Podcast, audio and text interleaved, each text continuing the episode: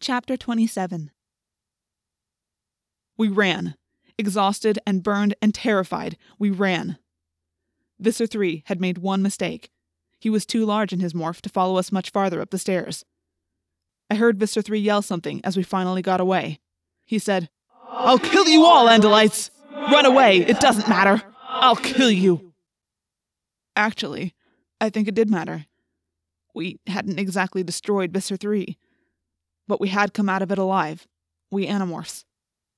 The final count was exactly one human freed the woman who rode Cassie's back up out of that hellish pit. And Cassie had gotten away clean.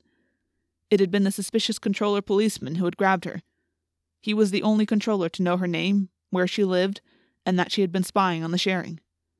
Cassie said we didn't have to worry about him anymore. She didn't want to talk about what had happened to him. As for Tom, my brother, Tom was not freed. I was lying in my own bed, shaking and shivering and crying from the after effects of terror, when I heard him come home later that night. He never knew that I was the tiger. He never knew how close I had come to freeing him. He was a controller again. The Yeerk was in his head once more. Cassie and Marco and Rachel and I had all made it up those stairs. We had emerged into the hallway of a school that would never seem the same to us again. And Tobias, he survived too. It was almost morning when I was awakened from dead sleep by feathery beating on my window. I opened it, and Tobias flew in. You made it, I said. Oh man, you had me scared. I figured you were still trapped down there. I mean, I thought you could probably find somewhere to hide in that cavern, but I knew you'd been morphed for a long time. I was worried you wouldn't be able to morph back without getting caught. It's good to see you. Good to see you too, Jake, he said. How are the others? Alive, I said. Alive. I guess that's all that counts. Yes, that is all that matters. Come on, Tobias, I said. Morph back. You can stay here. I'll even let you have the bed. I could sleep on nails, I'm so tired. He didn't say anything, and I guess in my heart I'd known it all along. I just didn't want to admit it. Come on, Tobias, I said again. Morph back. Jake. Just come on, back to human now, dude. No more flying tonight. I hid in the cavern for a while, he said.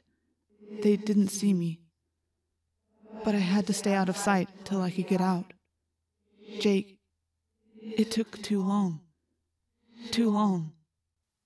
More than two hours. I just stared at him, at his laser focused eyes, at his wicked beak and sharp talons, and at his wings, at the broad, powerful wings that let him fly. I guess this is me from now on, Tobias said. I knew there were tears falling down my cheeks, but I didn't care anymore. It's okay, Jake. Like you said, we're alive. I went to the window and looked up at the stars. Somewhere up there, around one of those cold, twinkling stars, was the Andalite homeworld. Somewhere up there was hope. They'll come, Tobias said. The Andalites will come. And until then. I nodded and wiped away my tears. Yeah, I said. Until then, we fight. End of Book 1.